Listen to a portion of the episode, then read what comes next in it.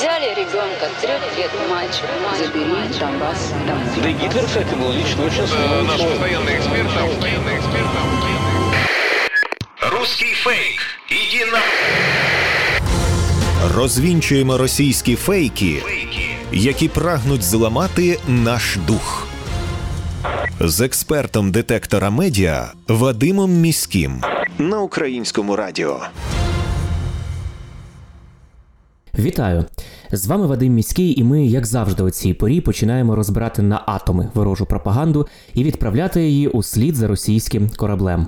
Поки путінські ракети намагаються вразити нас фізично, своїми фейками Кремль прагне знищити нас морально, цілиться у наш дух і хоче зневірити у своїх силах. Ворожі пропагандисти не зупиняються і вигадують все нову і нову брехню, починаючи від американських біолабораторій із зараженими чумою комарами, закінчуючи дрібнішими локальними фейками, наприклад, про надання комунальних послуг у містах чи про отримання соціальних виплат. В таких фейках не кожен одразу розпізнає подчерк ворожого пропагандиста.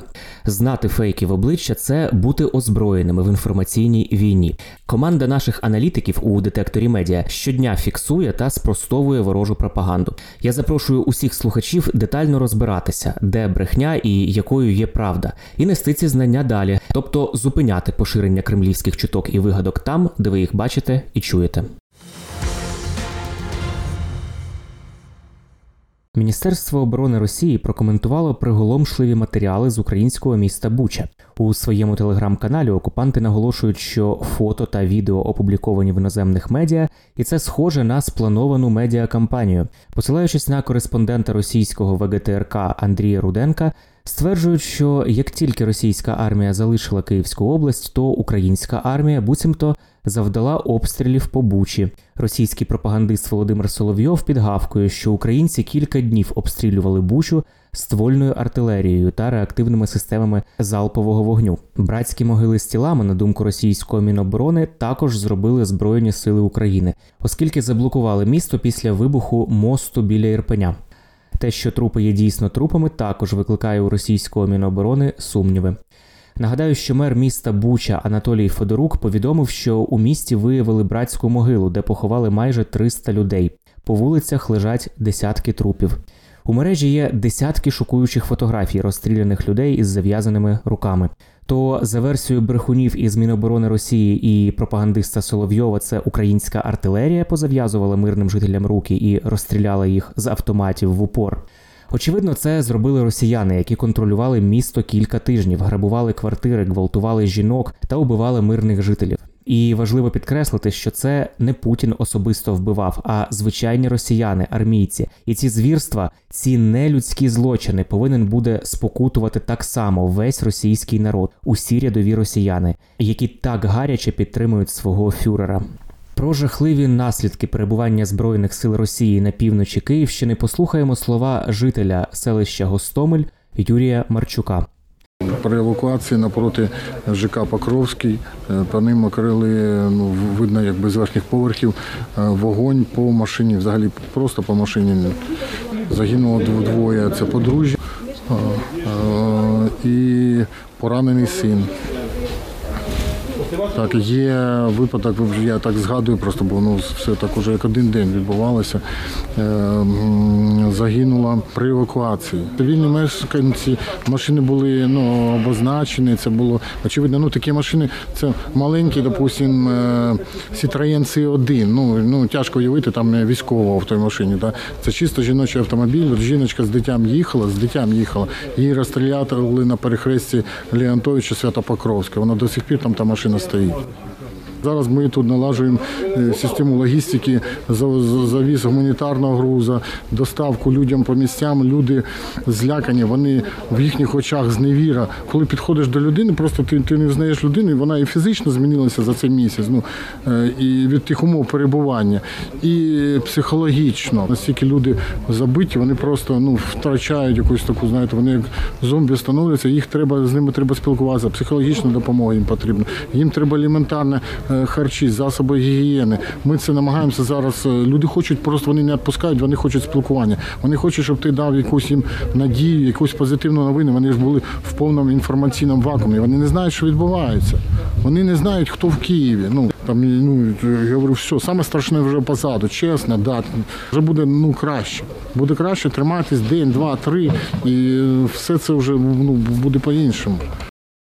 Це були слова жителя селища Гостомель Юрія Марчука про жахливі наслідки перебування збройних сил Росії на півночі Київщини.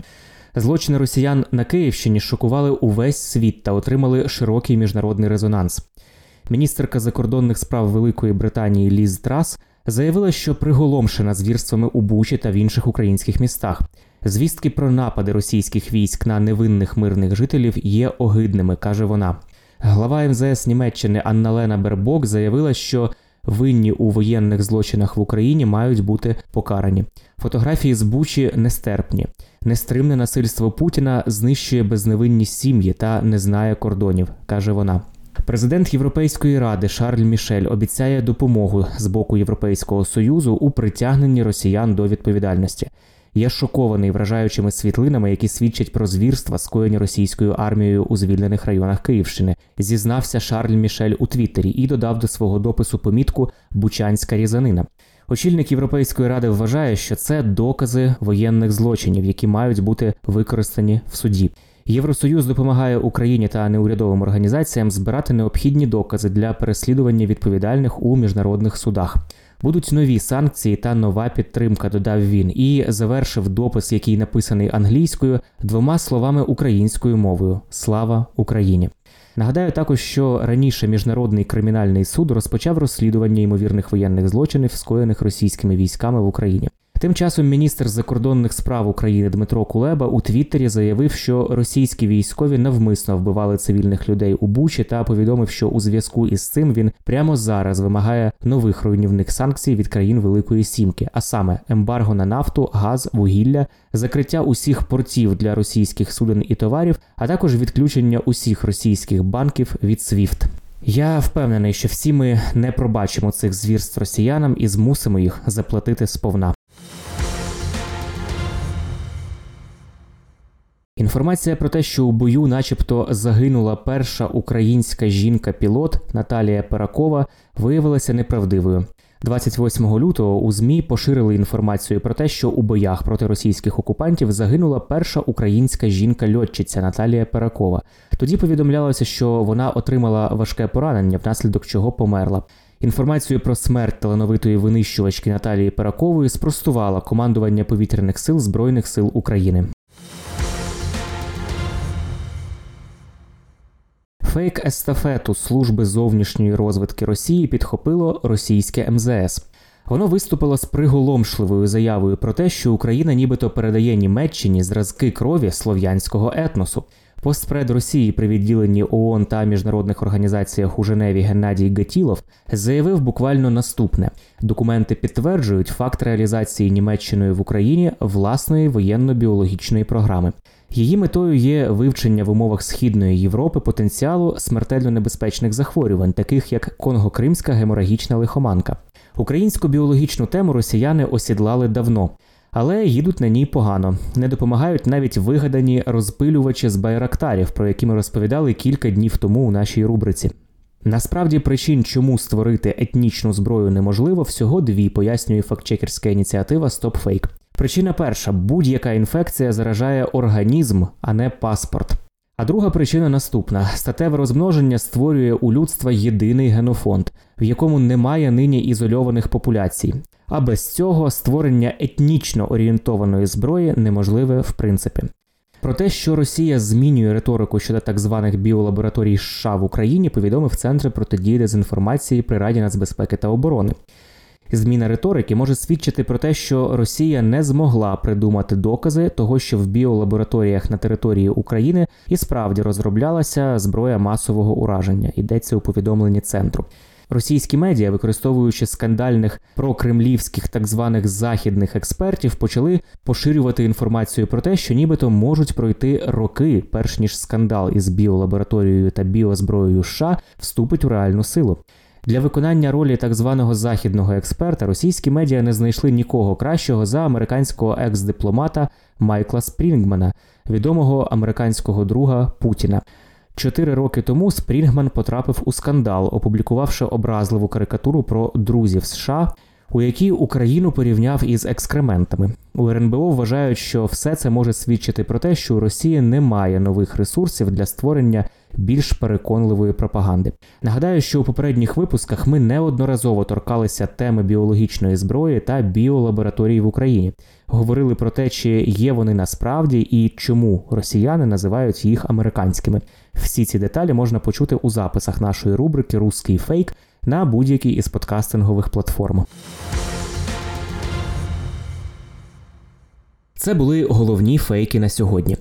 Записи рубрики Руський фейк можна слухати на всіх популярних подкастингових платформах, зокрема, це Apple Подкасти та Google Подкасти, а також у Megugo Audio.